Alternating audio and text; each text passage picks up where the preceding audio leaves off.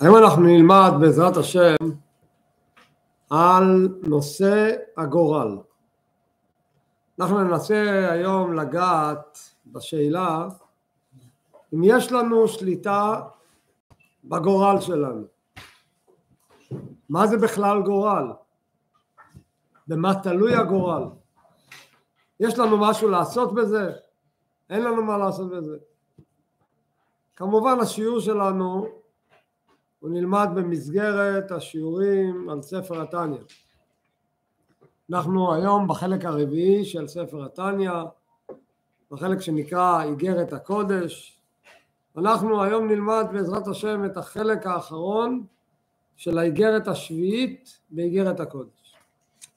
אבל לפני שנתחיל לקרוא מתוך הספר, ניתן קצת הקדמות ורקע, שנבין את העניין, שניגע קצת בעניין, ונדע על מה מדובר.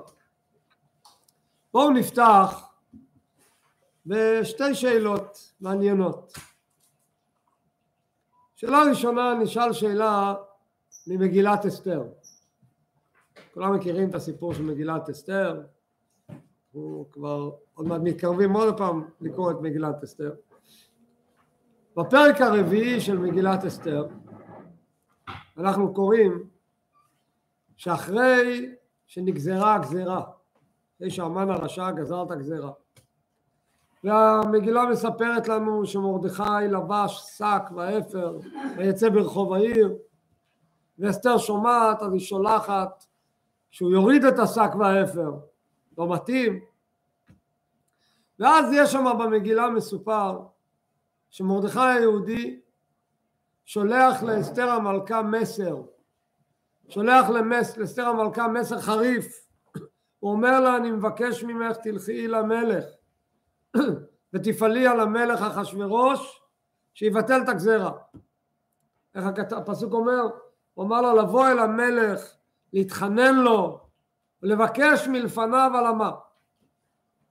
עונה אסתר למרדכי היהודי, זה בלתי אפשרי לעמוד בבקשה שלך. כי אם אני הולכת עכשיו לפי ההוראה שלך למלך, אני מכניסה את עצמי לסכנה מוחשית. כי כתוב, כמו שהמגילה מספרת, שמי שמגיע למלך בלי שהמלך קורא לו, בלשון המגילה זה נקרא אשר לא כדת, לא לפי הכללים, אז מה כתוב במגילה? אחת דתו להמית. אין כאן בכלל אה, ספקות, זה עניין של אה, חיים ומוות. היא אומרת להם אני עכשיו הולכת למלך, זה הסוף שלי, המלך הורג אותי. אומר לה מרדכי היהודי, כך כתוב במגילה, הוא אומר לה כמה מילים מאוד חזקות. אומר לה כמה משפטים, אומר לה דבר ראשון, אם, אם החרש תחרישי בעת הזאת, רווח והצלה יעמוד ליהודים ממקום אחר. ואת ובית אביך תאבדו. מרדכי היהודי הוא לא היה סתם צדיק, הוא היה ראש הסנהדרין. הוא מצווה עליה ואומר לה, אני אומר לך, את חייבת ללכת. אם את לא הולכת, אל תדאגי, היהודים לא יהיה להם אה, רווח והצלה יעמוד, אבל את תפסידי את הכל.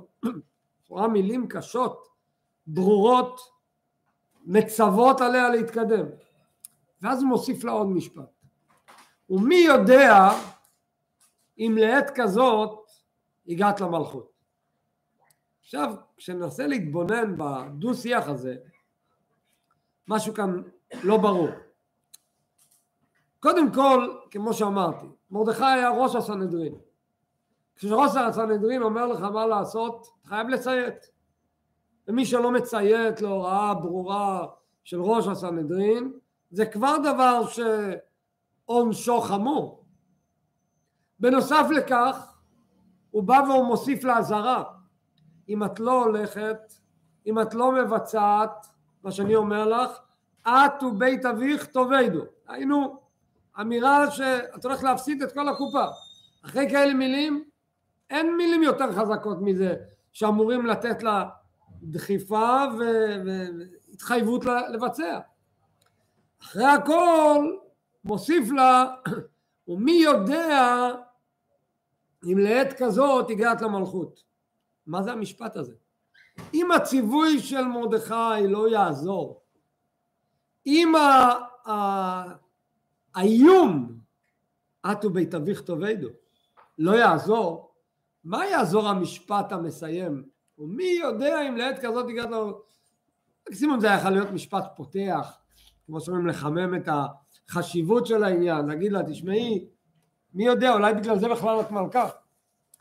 אבל כשהטיעונים של מרדכי הולכים ומת...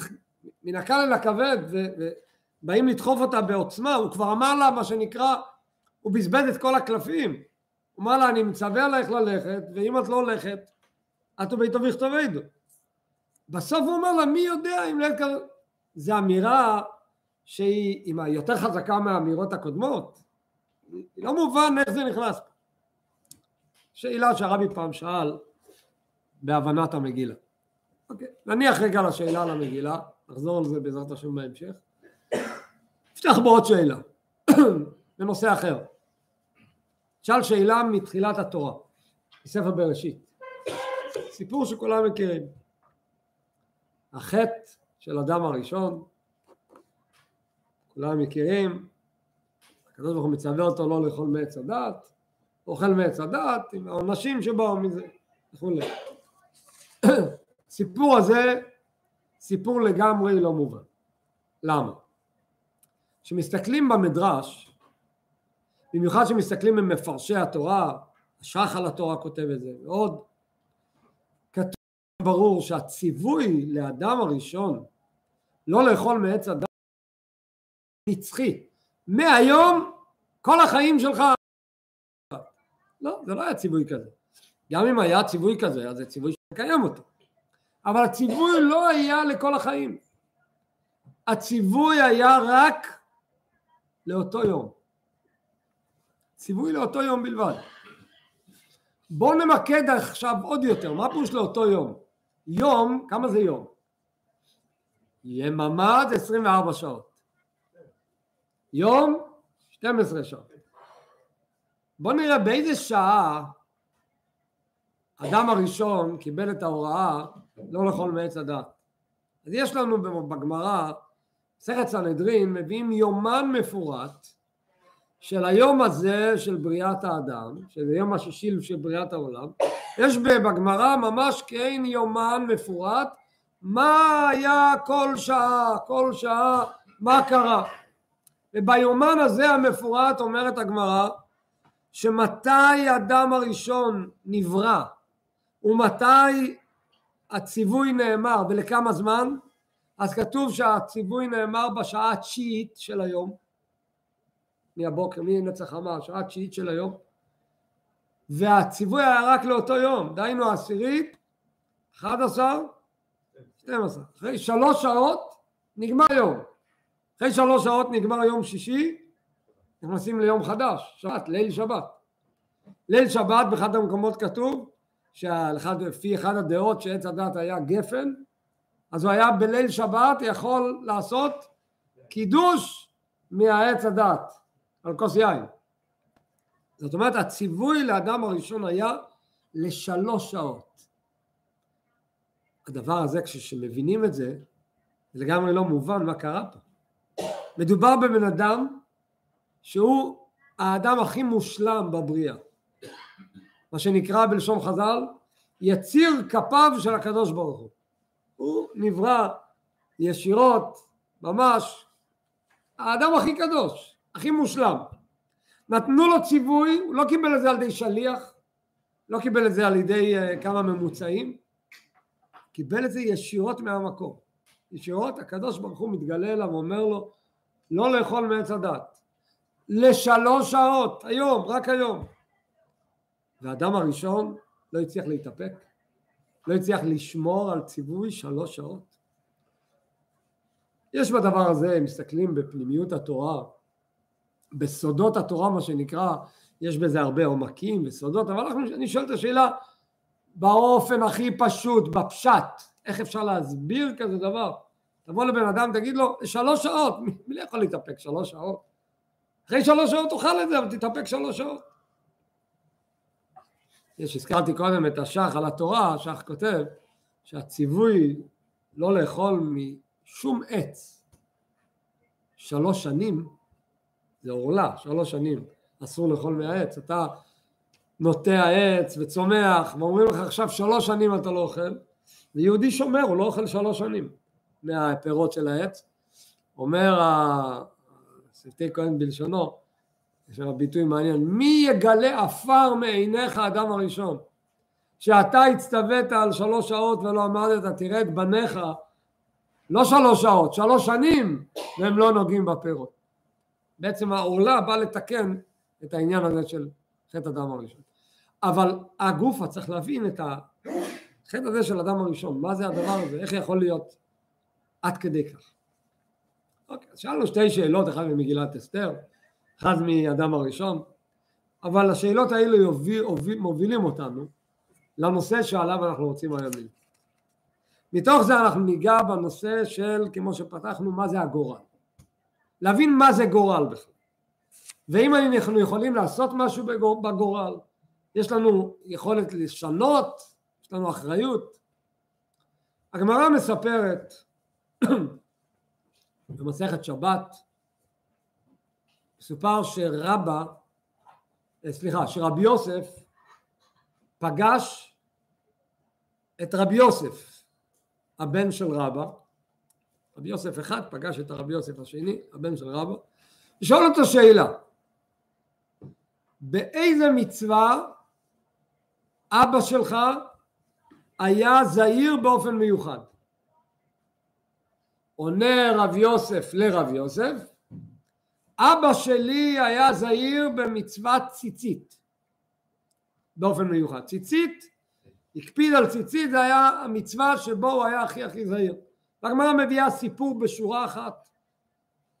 רב יוסף מספר על אבא שלו, על רבא, איפה רואים שהוא היה זהיר במצוות ציצית? הוא מספר שאבא פעם עלה על סולם, צריך לעלות, להוריד משהו מהגובה, ובאמצע הסולם, שהוא עומד על. אחת המדרגות בסולם, נקרא לו חוט אחד של, ה... של הציצית. חוט אחד מתוך השלושים ושתיים חוטים, שיש מארבע כנפות, נקרא לו חוט אחד. אומר לו, אבא שלי לא זז מהדרגה של הסולם עד שהוא לא תיקן את הציצית. כמה זמן שזה לקח, הוא לא זז מהמקום הזה. הוא עמד ככה עד שלא סידר את העניין, הוא לא זז. זה הביא לו כדוגמה, שאצל אבא שלו מצוות ציצית היה עד הסוף, מה שנקרא עד מסירות נפש. אוקיי, מה הפשט של הסיפור?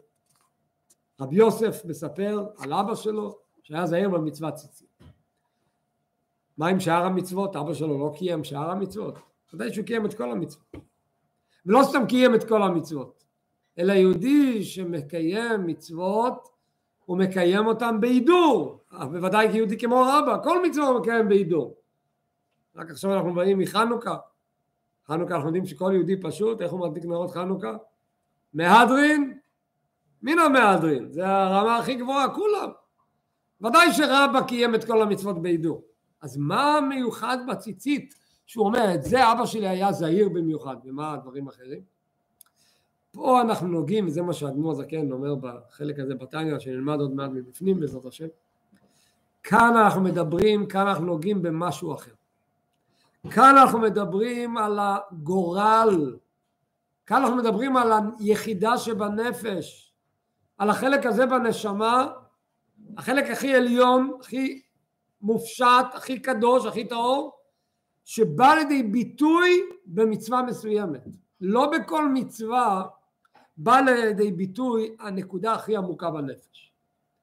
יש מצוות מאוד מסוימות, ולכל אחד יש את המצווה שלו, שזה המצווה הזו, היא המפתח לבטא את היחידה שבנפש שלך. עוד מעט אנחנו נראה את השאלה המסקרנת, איך אנחנו נדע לזהות מה, מה המצווה שלנו, אבל נלך לאט לאט. הרעיון הזה אנחנו מוצאים גם בחלוקת ארץ ישראל. ארץ ישראל הרי התחלק לכל השבטים, ומה כתוב בתורה? איך ארץ ישראל התחלקה לשבטים? ברור, לזה אני רוצה להגיע, אבל לפני זה כתוב שזה היה חלוקה הגיונית. לרב תרבה נחלתו, ולמעט תמית נחלתו. כל אחד, כל שבט קיבל לפי ההיגיון. שבט שהיה לו הרבה אוכלוסייה קיבל כמובן חלק שמתאים לגודל האוכלוסייה שלו. שבט שהיה קטן יותר, התאים לו חלק שמתאים לו. ואחרי הכל, למרות שהחלוקה הייתה הגיונית, בא הפסוק ואומר, אך בגורל יחלק את הארץ. מה פירוש אך בגורל יחלק את הארץ? רש"י מעריך איך עשו את הגורל, פשוט להוציא את הפתק ולראות בדיוק את ה... פתק אחד היה כתוב איזה חלק של הארץ, חילקו את הארץ ל-12 חלקים, פתק אחר היה כתוב שם של אה, שבט, וככה התאימו בדיוק איזה חלק בארץ הולך לאיזה שבט. מה הרעיון בדבר? למה באמת ארץ ישראל התחלק בצורה כזו? כתוב בתורת החסידות שארץ ישראל מבטא את קיום המצוות של יהודי. המילה ארץ היא מלשון רצון. למה נקרא שמה ארץ? חז"ל אומרים שרצתה לעשות רצון קונה. ארץ, אותו שורש של המילה רצון. ארץ ישראל זה הרצון היהודי הפנימי לעשות את רצון הבורא. איך החלק של ארץ ישראל שייך אליך? איך החלק, איך המצווה, איך התורה שייכת אליך? יש כמה אופנים. יש לרב תרבה נחלתו ואל מעט תמיד נחלתו. יש מצוות או חלקים בתורה שאתה אומר, או בזה יש לי, יש לי חשק מיוחד. את החלק הזה בתורה אני מאוד אוהב ללמוד. בזה אני ממש שמח, זה נותן לי, וואי איך אני מחכה, אני יודע לשבת, איך אני מחכה לחנוכה, איך אני מחכה לפורים, זה משהו שנותן לי שמחה גדולה וכולי. אז זה החלק שלך למצווה, מה שנקרא בטעם ודעת, אני מרגיש עם זה טוב ונחמד, ואני תמיד נשאב לאותו חלק בתורה שאני אוהב ללמוד אותו ולהעמיק בו וכולי. ביחד עם זה תדע לך, יש לך בארץ ישראל שלך, יש לך בתורה והמצוות שלך חלק שהקשר שלך לחלק הוא באיזה רמה? של גורל. מה זה נקרא גורל? כמו שאתה מטיל גורל, אז אתה מראש יודע מה הולך לצאת? לא. וכשיצא משהו, מה אתה אומר? מהשם יצא הגורל. גורל זה משהו שהוא למעלה מטעם ודעת, למעלה מהיגיון. יש חלק מהמצוות שזה קשור לרובד הפנימי. וזה אותו דבר בנשמה שלנו. יש לנו בנשמה שלנו הרבה כוחות. יש כוחות פנימיים, שכל, חוכמה, בינה דעת, רגש, חסד, גבורה, תפארת, כמו שלמדנו בתניא בהרבה הזדמנויות, יש עשר כוחות בנפש. יש בדרך כלל, בכל חלקי התורה והמצוות שאנחנו מקיימים, איזה חלקים בנפש שלנו מתחברים ומתגלים, אז תלוי, יש מצוות שבהם יותר החוכמה שלך מתגלה, יש מצוות שבהם יותר הרגש של האהבה שלך מתגלה, יש כל מיני חלקים בנפש שמתלבשים בכל מיני מצוות. עדיין כשמתגלים אותם חלקים בנפש שלך בקיום המצוות, זה לא עצם הנפש, זה לא היחידה של הנפש, זה הכוחות הגלויים שבנפש. אבל יש את אותם מצוות או אותה מצווה, שעכשיו המצווה הזו במה היא נוגעת? במהות שלך, היא נוגעת בעצם הנפש שלך. המצווה הזו נקרא בשם גורל, זה הגורל שלך. זה ה... וכשרבא שואל, כשרבי יוסף שואל את רבי יוסף במה אבא שלך היה זהיר, מה הוא מתכוון לשאול אותו? לא איזה מצווה אבא שלך הידר, אבא שלך הידר בכל המצוות. איזה מצווה זהיר מלשון זוהר, מלשון אור, באיזה מצווה הנשמה של אבא שלך העירה? באיזה מצווה הרגישו את היחידה שבנפש של אבא שלך? שואלת באיזה מצווה? אז אומר לו הזוהר, ההור של אבא שלי בא לידי ביטוי במצווה הזאת. אדמו"ר הזקן, נתניה, באותו חלק שנלמד עוד מעט, הוא משתמש בניסוח מעניין, הוא אומר שהמצווה הזו היא נקראת גורל ממש, ככה הלשון, גורל ממש. פעם הרבי דייק, מה זה גורל ממש? כמו שיש בתחילת התניא, כזכור לכם, כולם מכירים את הביטוי, שאדמו"ר הזקן מדבר על הנשמה בפרק ב' בתניא, מה הוא אומר? שנפש השנית בישראל היא חלק אלוקה ממעל ממש. ושם יש דיוק, למה כתוב ממעל ממש? אז אומרים שהמילה ממש יש לה שתי משמעויות. היא באה להדגיש שזה ממש ממעל, ממש ממש ממעל, היא באה גם להדגיש שהחלק אלוקה ממעל הוא יורד עד לעולם שאפשר למשש, עד לממש, למש, ממשות בעולם, גם פה אתה יכול להרגיש את הנשמה שלך. אז כמו שאומרים על חלק אלוקה ממעל ממש את שתי הקצוות, גם על הגורל אומר אדמו"ר הזקן גורל ממש. דהיינו, זה ממש גורל, זה ממש מבטא את היחידה שבנפש שלך, ואיפה הוא בא לידי ביטוי? גם בממש, בחלק הכי תחתון והכי, ממש אתה יכול מה שנקרא למשש אותו, המצווה המסוימת הזו מבטאה את העניין. בתשי"ב, בתחילת הנשיאות של הרבי, בחודש תמוז, ט"ז תמוז, נכנסה קבוצת תלמידים לרבי, לחדר היחידות של הרבי, זה היה לקראת הנסיעה שלהם בחופש של הישיבה, נסעו התלמידים לשליחות מיוחדת בכל שבועות החופש, לא נסעו הביתה, פעם לא נסעו כל חודש הביתה, היה לך חופש בסוף שנה, חודש, חודשיים, לא נסעו הביתה, נסעו לכל העיירות בארצות הברית לפי חלוקה, כל קבוצת בחורים למקום אחר, מקומות שאין שם מרכז יהודי ולא בית כנסת ועדיין לא היו שלוחים קבועים במקום, ולאסוף ניצוצות, לאסוף יהודים, לקרב יהודים לתורה ומצוות. אני זוכר תמיד שהייתי ב... עמדתי אצל הרבי, בתור בחור, אז היה לי נגישות למכשיר מאוד מאוד משוכלל, שהיום כבר הוא לא נמצא, מה שנקרא מכונת כתיבה, מי שיודע איך זה נראה. היה לי, לא היה כזה מצוי שלכל אחד יש מכונת כתיבה, והיה לי נגישות למכונת כתיבה.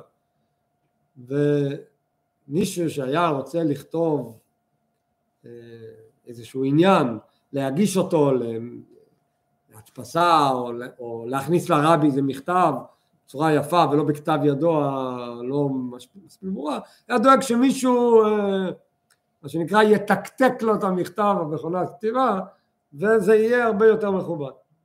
אז היה פעם שהגיע בחור, היום הוא שליח מפורסם של הרבי באוקלאומה, הרבי יהודה וק קוראים לו, הוא הגיע משליחות עם חבר שהם היו ביחד בשליחות כזו במשך כמה שבועות. והוא ביקש ממני טובה שאני אכתוב לו את ה...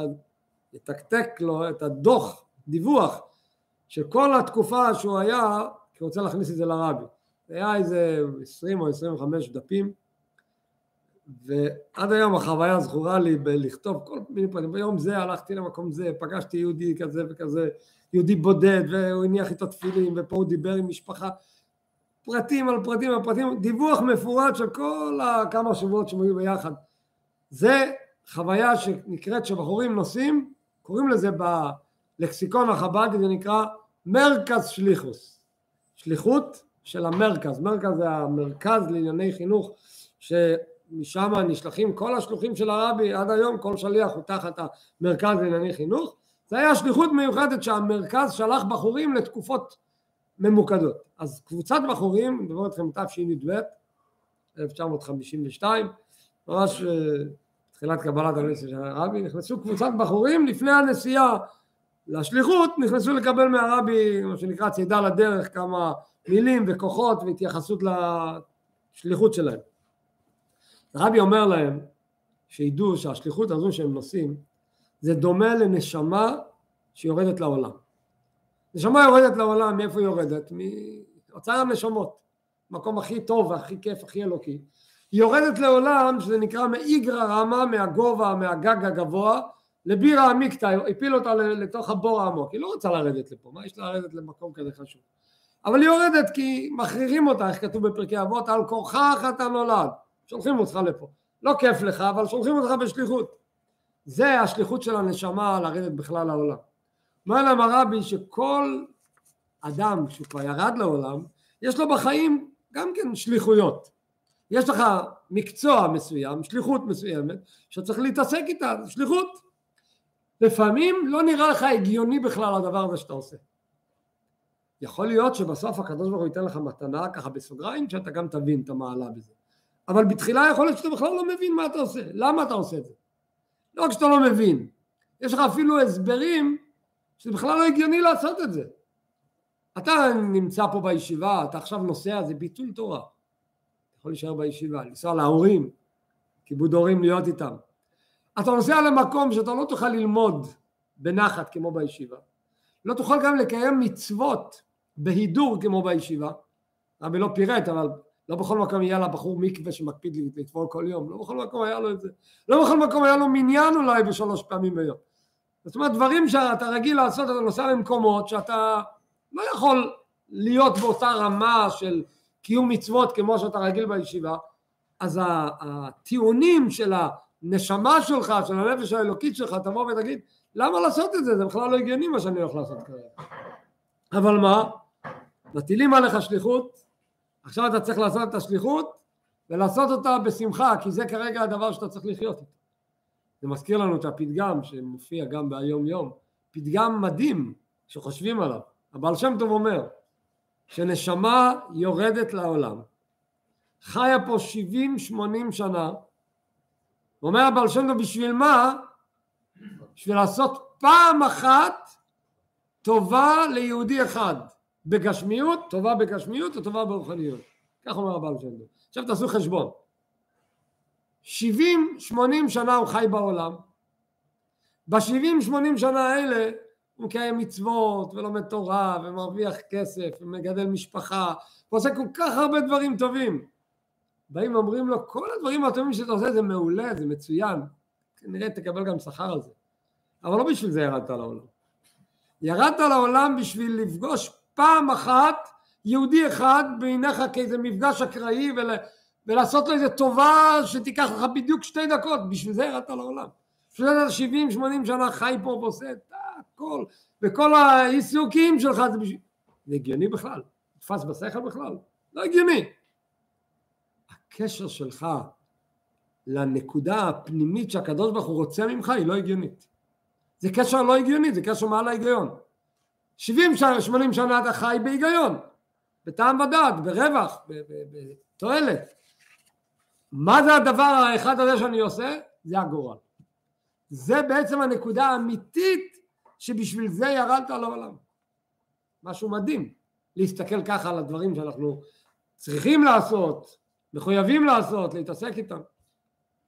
אוקיי, אז אם יש נקודה כזו כל כך חשובה, הגורל שלנו בחיים, יודי יחשוב ריבונו של עולם אני חי פה כמה שנים, עוד יש לי כמה שנים, אני רוצה להגיע לעוד חיים נצחיים, מה זה הגורל שלי? מה הנקודה? אולי מישהו יפחד לדעת מה הגורל שלו, כי אם יגסה את הגורל שלו, כבר סיים את התפקיד שלו, אז אולי הוא רוצה לדחות את הגורל לנקודת זמן, אבל מה זה הגורל? אתה רוצה לדעת בשביל מה, מה הנקודה שבשביל זה אתה מסתובב כאן? איך מגלים מה זה הגורל? אז התשובה, יש שתי כיוונים הופכיים אחד מהשני, איך מגלים את הגורל. עכשיו, הגורל שלך הוא לא חייב להיות נקודה אחת לכל החיים, וזהו, זה יכול להיות נקודה מסוימת בזמן, במקום, בתקופה, כי הרי זה למעלה מטעם ודעת, יכול להיות שבתקופה הזו עיקר עניינך זה א', בתקופה ההיא עיקר עניינך זה ב', וזה יכול להשתנות ולהתווסף, אנחנו לא יודעים בדיוק איך זה בנוי. אז יש שתי אופנים איך אתה יכול להגיע לזה. אופן אחד הוא פחות אה, אה, שייך לכל אחד באופן קבוע, אבל נזכיר אותו. מסופר, אחד הצדיקים מגדולי החסידות, אחד מהאדמו"רים, קראו לו רבי צבי אלימלך שפירא מדינוב. הוא, הוא חי בערך לפני כ-200 שנה. יש לו ספר שהוא חיבר על המועדים, לספר קוראים בני יששכר, כך קוראים לספר. עכשיו בדרך כלל כשאנחנו רואים ספר עם שם כזה, אנחנו לא יודעים מי המחבר, מה עולה בדעתנו מיד? כנראה איך קוראים למחבר? כנראה זה השם שלו, למה הוא קרא לספר בני יששכר. אבל מעניין מאוד למצוא מה הסיבה שהוא קרא לשם, לספר הזה בני יששכר. בספר הזה אנחנו מוצאים, אמרתי שהוא ספר שמדבר על החגים, על ה... יש חג אחד שעל זה יש אריכות עצומה, ממש הרבה רעיונות ועניינים באופן מופלא. מהו הנושא, מהו החג שעליו הוא מעריך במיוחד? חנוכה. בבני יששכר חנוכה זה הנושא. עכשיו מאוד מעניין שרבי צבי אלימלך שפירא מדינוב בעל הבני יששכר הלך פעם לרבו הרבי שלו קראו לו החוזה מלובלין הוא בא לחוזה מלובלין, והייתה לו שאלה, הוא רצה לדעת למה הוא כל כך מחובר לחנוכה.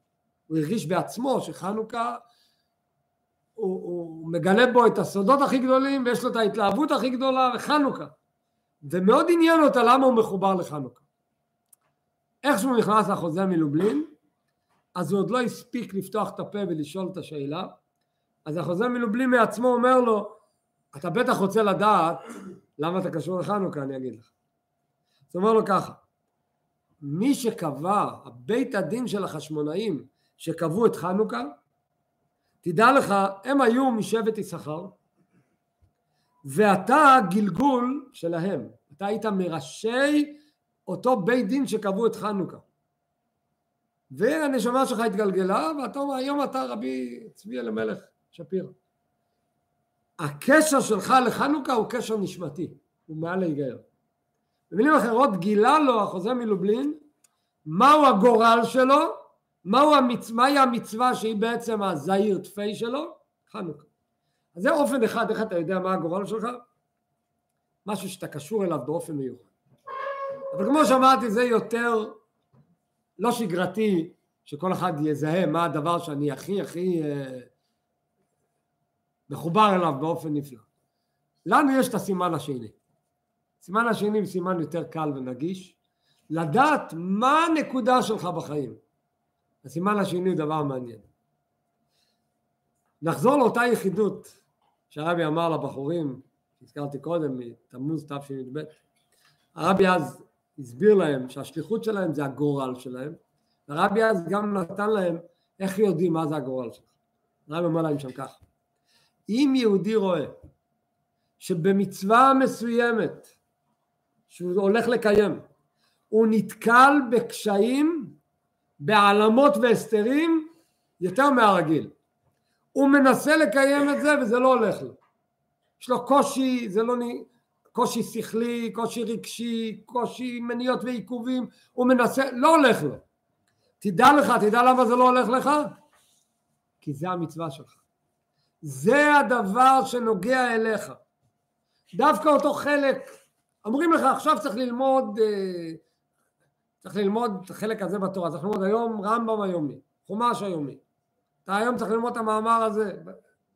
אין לי חשק, לא מרגיש, לא, לא, לא נדבק. זה שאין לך חשק, זה שאתה לא מרגיש שייך, סימן שזה הכי שלך.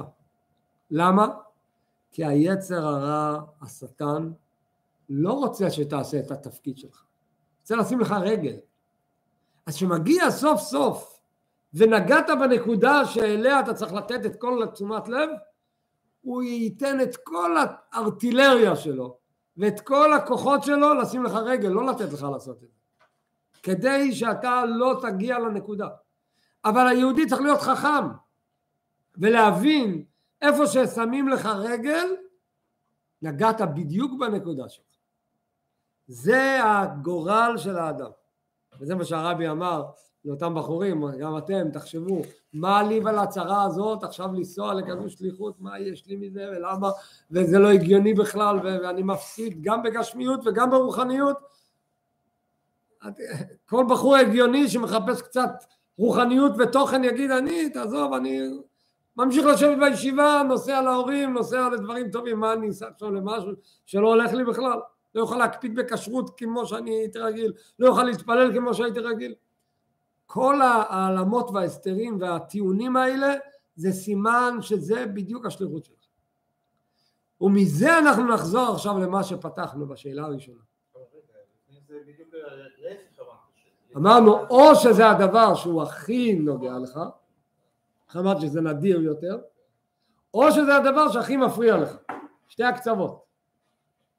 ועכשיו אנחנו ניגע בשאלה שאיתה פתחנו, על דין ודברים שבין אסתר המלכה ומרדכי היהודי, מגילת אסתר. מרדכי היהודי בא לאסתר המלכה ואומר לה, תלכי למלך. אני מבקש ממך, תלכי למלך, תלכי לאחשוורוש.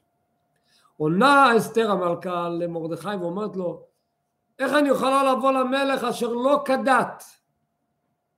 פשט המילים מה זה שלא כדת? זה לא על פי הכללים הנהוגים במדינה, אם אני אלך הוא יהרוג אותי. באים המפרשי התורה ואומרים רמז ממש מדהים ומשהו נפלא ביותר שאסתר אומרת למרדכי, היא אומרת לו ככה אסתר כשמרדכי, כשאחשוורוש לקח אותה היא הייתה יהודייה נשואה נשואה למרדכי מרדכי ויקח אותה מרדכי לא לבת אומרים בגמרא מה זה לבת? לבית, היא הייתה אשתו אישה יהודייה שהולכת לגוי היא מותרת לבעלה אחרי זה או לא? ומה זה תלוי? אם זה היה ברצון, שזה היה באילוץ.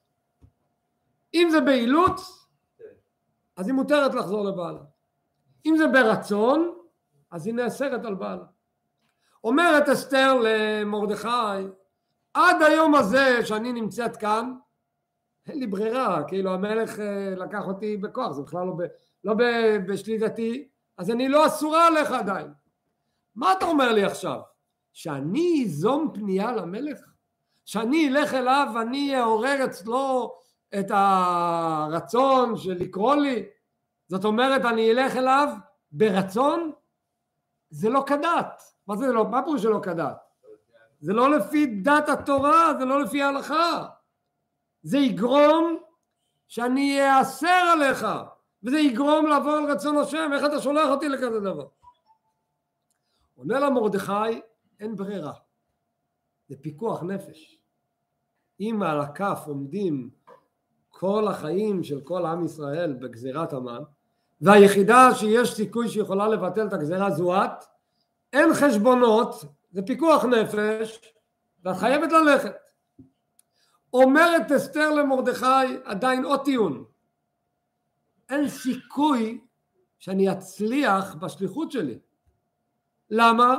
כי מי שמגיע למלך והמלך לא קרא לו, אחת אותו להמית, הורג אותו, אז אני לא אצליח בכלל להגיע למלך, הוא יהרוג אותי.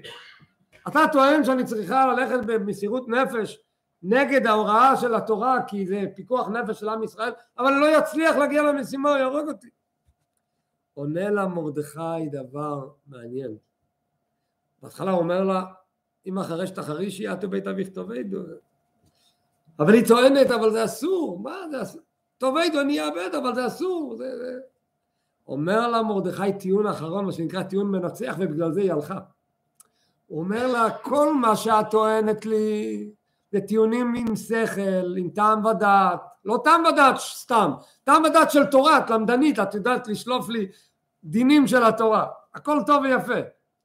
אבל מי יודע אם לעת כזאת הגעת למלכות? מה פירוש מי יודע? מי יודע זה סימן שאלה?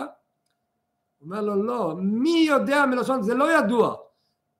סימן קריאה, לעת כזאת הגעת למלכות. יש כאן גורל שלמעלה מטעם בדת, מי יודע, זה לא בידיעה. תדעי לך שלעת כזאת הגעת למלכות. בא ראש הסנהדרין, בא מרדכי ואומר לה בשביל זה נשמתך ירדה לעולם. ירדת לעולם בשביל זה, זה הגורל שלך, זה המטרה שלך בחיים. אז מה את עכשיו באה בטיעונים כאלו וטיעונים כאלו וזה לא מסתדר? כל הטיעונים לא רלוונטיים, זה כמו שאומרים העיקר שבשביל זה הנשמה ירדה, את לא יכולה לעצור. היא שמעה את זה, אז היא הולכת מיד. אין דבר, אין היגיון שיכול לעמוד נגד הקשר של יהודי לקדוש ברוך הוא בקשר של גורל. איי על פי שכל פתאום יש לה שאלה, זה לא מסתדר עם התורה, אבל איך כתוב שאם ראש הסנהדרין אומר לך משהו, כתוב בתורה ככל אשר יורוך, אפילו יאמר לך על שמאל שהוא ימין, אתה צריך לשמוע לו. אם מרדכי אומר לה, את חייבת ללכת עכשיו למלך, אל תכניסי שאלות, זה בכלל לא רלוונטי כל הטיעונים שאת אומרת, כל הטיעונים התורניים שאת אומרת. לעת כזאת הגעת למלכות, זה הנקודה, זה הגורל. עכשיו נבין על פי זה גם את החטא של אדם הראשון, השאלה השנייה שאיתה פתחנו. אדם הראשון, אדם הכי, הכי נפלא, הכי מעולה, יציר כפיו של הקדוש ברוך הוא. איך חז"ל אומרים, כל הגדול מחברו, יצרו גדול ממנו. יש לו איסור לשלוש שעות, זה הגורל שלו. מה זה לא לאכול מעץ הדעת? אפשר להבין בהיגיון? זה לא עניין של היגיון, ככה הקדוש ברוך הוא זה, ככה וזהו. גורל זה לא בטעם ודעת. זה היה האיסור לשלוש שעות. זה הגורל שלו. הוא עכשיו נברא וזה המטרה שלך עכשיו. השטן יודע שזה הגורל שלו, השטן אומר, עכשיו אני שם על זה את כל כובד המשקל, את כל הכוחות כדי להפריע לו לבצע את המצווה שהקדוש ברוך הוא ציווה אותו. והאדם הראשון לא עמד, השטן הפריע לו, לא עמד. אנחנו היום אחרי מתן תורה, ואחרי הכוחות של התורה אנחנו נעמוד, בפ... אנחנו שלוש שנים לא אוכלים מהעץ כעולה. אבל האדם הראשון, התורה סיפרה לנו שברגע שהגיעה הנקודה הזו של הגורל, זה הכי קשה. לכן כשאתה רואה קושי, אתה רואה מניעות ועיכובים, תדע לך, זה הנקודה, על זה אתה תשים את הדגש. ושום טיעון שלא יבלבל אותך. לפעמים טיעונים נראים לך טיעונים הלכתיים וכל מיני... זה היצר הרע מתלבש בכל מיני המטלאות כדי להוריד אותך מהנקודה שאתה צריך לעשות. ומה מרוויח אדם שעומד בגורל? פה אנחנו נוגעים בשאלה שאיתה פתחנו אם, אם אנחנו יכולים לעשות משהו בגורל שלנו, יכולים לשנות את הגורל שלנו. אם אדם עומד בגורל הוא זוכה לזרז את החלוקה של ארץ ישראל בגורל, ככה רבי אומר, הוא זוכה לקרב את הגאולה שעל משיח כתוב שהוא בא בהיסח הדעת, פירוש בהיסח הדעת? כשאתה מקיים את המצווה הזו שבשבילך זה היסח הדעת, זה גורל, גורל זה היסח הדעת, למעלה מטעם ודעת. כשאנחנו נקיים את המצוות האלה של גורל, הגאולה הפרטית שלנו תבוא, הגאולה הכללית של עם ישראל תבוא, שזה כולל גם חלוקת הארץ, שזה גאולה כללית, וגם גאולה פרטית, הכל יהיה בצורה הכי טובה. וזה בעצם, אה, הרבי הריאץ אומר באחד המקומות, שהנקודה שהאדם צריך לשים עליה דגש בחיים בגורל, זה שיהיה לו, כמו ששאל רב יוסף את רב יוסף, אביך, מהי המצווה שלו? הרב הריאץ אומר שכל אחד צריך שיהיה לו מצוות עשה שזה הגורל שלו, מצוות לא תעשה שזה הגורל שלו, והתעסקות במידה טובה מסוימת שזה הגורל שלך. שלושה דברים אדם צריך לשים עליהם דגש, ועל הדגש הזה הוא יגיע לתכליתו. עכשיו אחרי ההקדמה הזו אנחנו נקרא כמה שורות מתוך ספר התניא ונראה איך שאדמו"ר הזקן מקפל את כל הרעיון הזה בכמה שורות. בתניא זה נמצא, מי שיש לו את התניא, בדף קי"ב עמוד א' בדיוק באמצע העמוד יש את השורה המתחילה במילים כמו שכתוב במקום אחר, יש שם נקודה. והנה אומר אדמו"ר זקן. בחלק הקודם למדנו שלכל יהודי יש חלק וגורל, הרי איגרת פתחה במילים אשרינו הטוב חלקנו ומה נעים גורלנו. אז הממור הזקן אמר לכל יהודי יש את החלק ואת הגורל.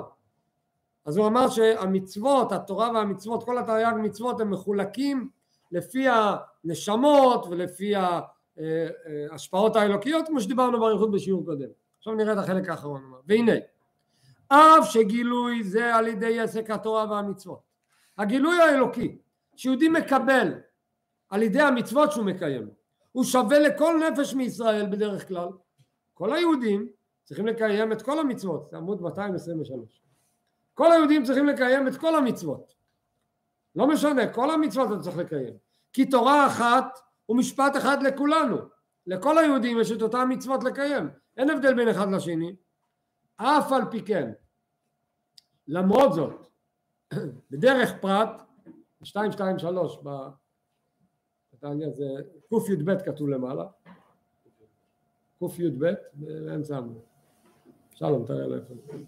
אז הוא אומר, אף על פי כן, בדרך פרט למרות שכל אחד צריך לקיים הכל, אבל בדרך פרט, בצורה אישית, אין כל הנפשות או הרוחות והנשמות שוות בעניין זה.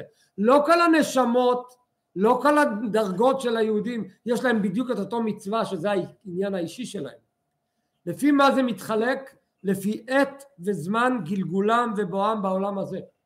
כל אחד שמתגלגל והגיע לעולם הזה בזמן שהגעת, הנשמה שלך ירדה לעולם דווקא בדור הזה, בתקופה הזו, בשנה הזו, יש לך שליחות שלך. ופה יש נקודה מעניינת שהרבי כותב באחד המקומות, לכאורה אנחנו מכירים ואומרים שלמה ירדנו לגלגול עוד הפעם, אם כבר הנשמה שלנו הייתה פה פעם קודמת, כי כנראה לא השלמנו משהו בגלגול קודם, שלחו אותנו, שלחו, שלחו אותנו עוד הפעם לעשות uh, השלמות. אז לפי זה יוצא שכל המצוות שאנחנו מקיימים היום זה השלמות מגלגול קודם, זה לא משהו מיוחד לגלגול הזה. רמי כותב זה נכון, כתוב ככה בספרי, ספר הגלגולים, בספרי הקבלה, בנוסף לזה יש לכל אחד מצוות אישיות שלו בלי קשר לגלגול הקודם. ירדת היום לעולם, יש לך משהו אישי שלך, בלי קשר למה שהיה קודם. זה מה שהוא אומר, מתי שבאת לפה, יש לך את העניין האישי שלך. כמאמר הזהר, כמו שהגמרא אומרת, שמענו קודם את הסיפור, מה שהרב יוסף אומר, הפוך, אבא שלך, במה היה וזהיר תפי, במה הוא היה זהיר במיוחד? אמר לי, אז הוא אמר לו בציצית. וכן אין כל הדורות שווים. לא כל האנשים שווים ולא כל הדורות שווים. כל דור, יש את המצווה הייחודית לדור הזה. בדור קודם היה עיקר העניין, כמו שאדמו"ר הזקן בתניא אומר בהמשך, שבדורות קודמים היה עיקר תורה, בדורות שלנו העיקר זה צדקה. לכן היום גם אין כאלה תנאים ואמוראים וגדולים כמו שהיה פעם, כי התקופה שלנו דורשת מאיתנו עניין אחר. כי כמו שאיברי האדם, כמו שבתוך גוף לא כל האיברים שווים, כל איבר יש לו פעולה פרטית ומיוחדת, כל איבר יש לו משהו אישי, עין לראות והאוזן לשמוע, כך בכל מצווה מאיר אור פרטי ומיוחד מאור אינסוף ברוך הוא, כל מצווה יש לה את העניין האישי שהיא נותנת לך, שום מצווה אחרת לא תיתן לך את זה. אף שכל נפש מישראל צריכה לבוא בגלגול לקיים כל תרי"ג מצוות כמו שהזכרנו לפני דקה. ודאי שכל יהודי צריך לקיים הכל ואם לא קיימת את הכל אתה תבוא עוד הפעם בשביל להשלים את המכסה של התרי"ג מצוות אבל בלי קשר מכל מקום לא נצרכה אלא להעדפה וזהירות וזריזות יתרה בנוסף לכך שאתה צריך לקיים הכל נכון אבל יש מצוות מסוימות שאתה צריך לשים עליהן דגש יתר יש מצוות מסוים, מסוימות שזה התפקיד שלך, זה הגורל שלך, זה השליחות שלך. ביתר שאת ויתר עוז. על זה אתה צריך לתת פוש יותר חזק, כפולה ומכופלת, למעלה מעלה מזהירות שאר המצוות. אתה צריך להיות זהיר בהכל, ויש את המצווה המיוחדת שבשביל זה אתה ירדת לפה, אל תפספס את זה. וזהו שאמר, זה מה שרב יוסף אמר, במה היה וזהיר תפי? הוא שאל אותו במה הוא היה זהיר תפי, מה זה תפי? יותר, תפי דייקה, יותר, המילה תפי זה מדויק, הוא לא סתם, שאל אותו סתם אם הוא היה זהיר, היה זהיר בהכל, אבל על מה הוא שם דגש יתר.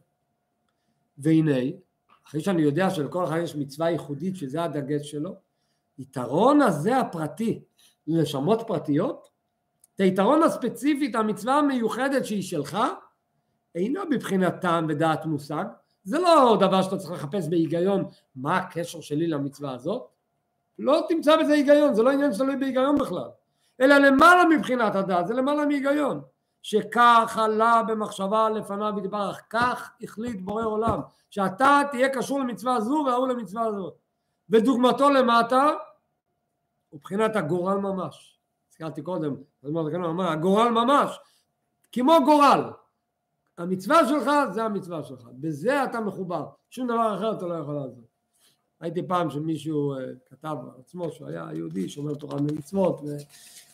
ונפל ועזב הכל והוא אמר על עצמו הכל עזבתי אבל דבר אחד לא יכולתי לעזוב בשום אופן מה הדבר שהוא לא יכול לעזוב בשום אופן?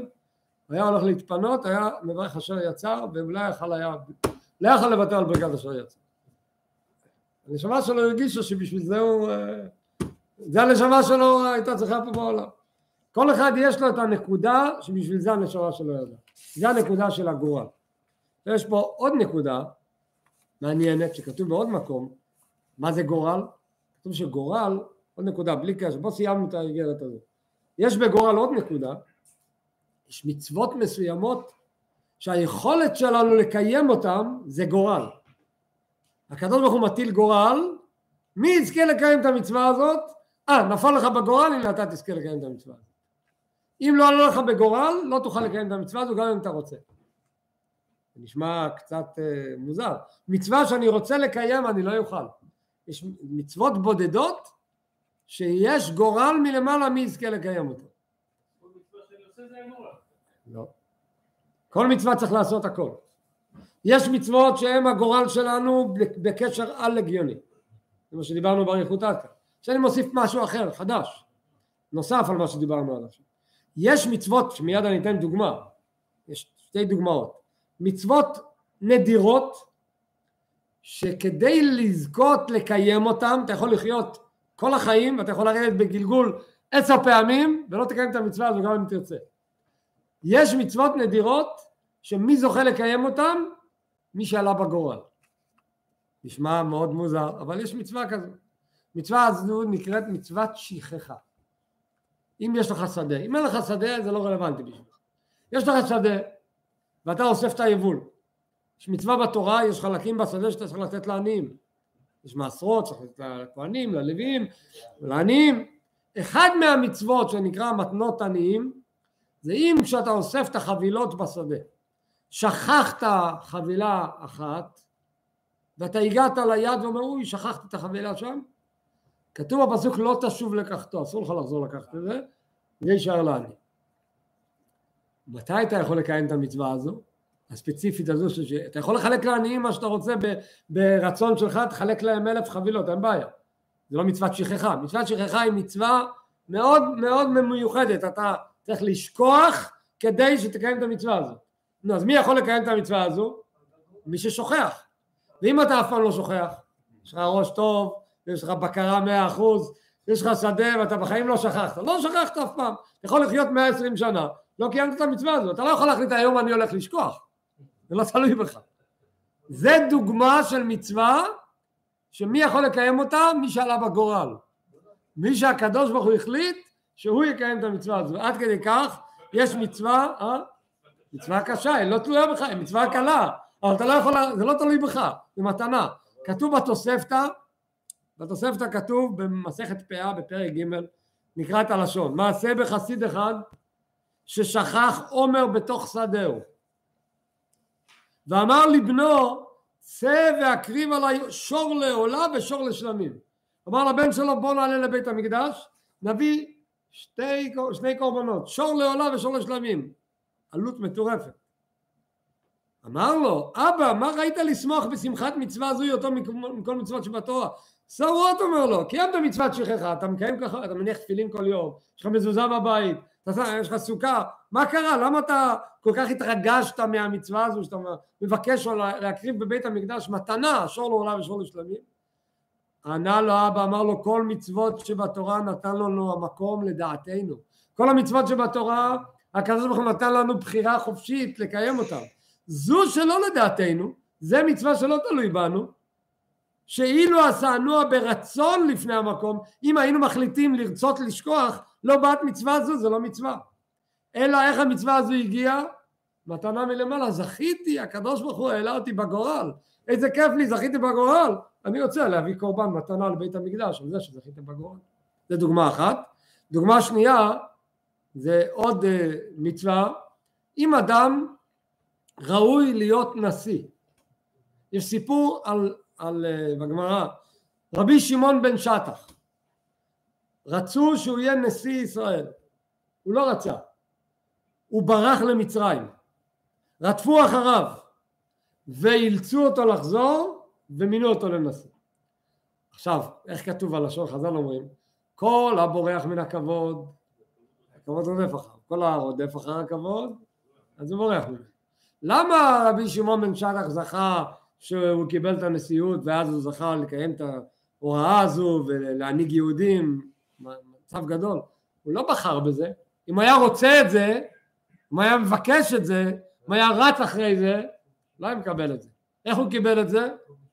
שהוא ברח מזה. זאת אומרת, הקדוש ברוך הוא בחר בך, אתה תקבל את זה. הוא ברח מזה. אילצו אותו, הוא קיבל את זה. זאת אומרת, יש דברים שאתה לא יכול לבחור. זה עוד, לא זה מה שכתוב פה בתניא, אבל זה עוד סוג של גורל שבא מלמעלה, ואם אתה מקבל את המתנה הזו, זכית. נסיים באמרה האחרונה שהרבי מביא, שאם אתה זוכה לקיים את הגורל, שתי המשמעויות, או המצווה שזה הגורל שלך, או המצווה שזה, אם אתה זוכה לקיים את הגורל, כל התורה והמצוות שאתה תקיים, כל ההשפעות שיהיו לך, יפתחו לך צינורות. כי הגורל מבחינתך זה הצינור להכל. הרב מביא לכך דוגמה בהלכה. כתוב ברמב"ם, הלכה ברמב"ם, אם אחים אה, רוצים לעשות ביניהם אה, חלוקה בירושה שהם קיבלו מאבא. קיבלו הרבה נכסים ורוצים לחלק מי יקבל את זה, מי יקבל את זה. אז יש הלכות שונות, איך אתה זוכה בקרקע, אתה צריך לעשות קניין. איך עושים קניין בקרקע? צריך לבנות משהו, לתקן משהו, יש דרכים איך קונים. אומרת ההלכה ככה, האחים שחלקו, האחים עשו ביניהם חלוקה והחליטו ועשו ביניהם גורל. החליטו שיעשו גורל, כל אחד יקבל את החלק שלו. אומר הרמב"ם ככה, כיוון שעלה הגורל לאחד מהם, אחד הוציא בגורל ועלה מה יהיה החלק, קנו כולם, כולם כבר קנו את חלקם בלי לעשות שום דבר. הוא קנה את חלקו בגורל, האחרים כבר לא צריכים ללכת לפעול ולעשות כדי לקנות, זה שהוא זכה בגורל הוא זכה לא רק עבורו, זכה עבור כל האחים. זה הרבי לומד שהגורל לא בא רק לברר למי זה שייך, הוא גם גורם קניין וקובע דבר, זאת אומרת, נצמצם את זה לענייננו, קיימת את המצווה שהגורל שלך, קנית את כל המצווה, קנית את כל החיים שלך, קנית את כל ההשפעות, הכל ילך לך בצורה הטובה, בצורה הנפלאה, הגעת ליעד ונצליח לקיים את העניין ולהגיע לגורל האמיתי זה משיח, משיח בא בהיסח הדעת, בעזרת השם, קרוב מאוד.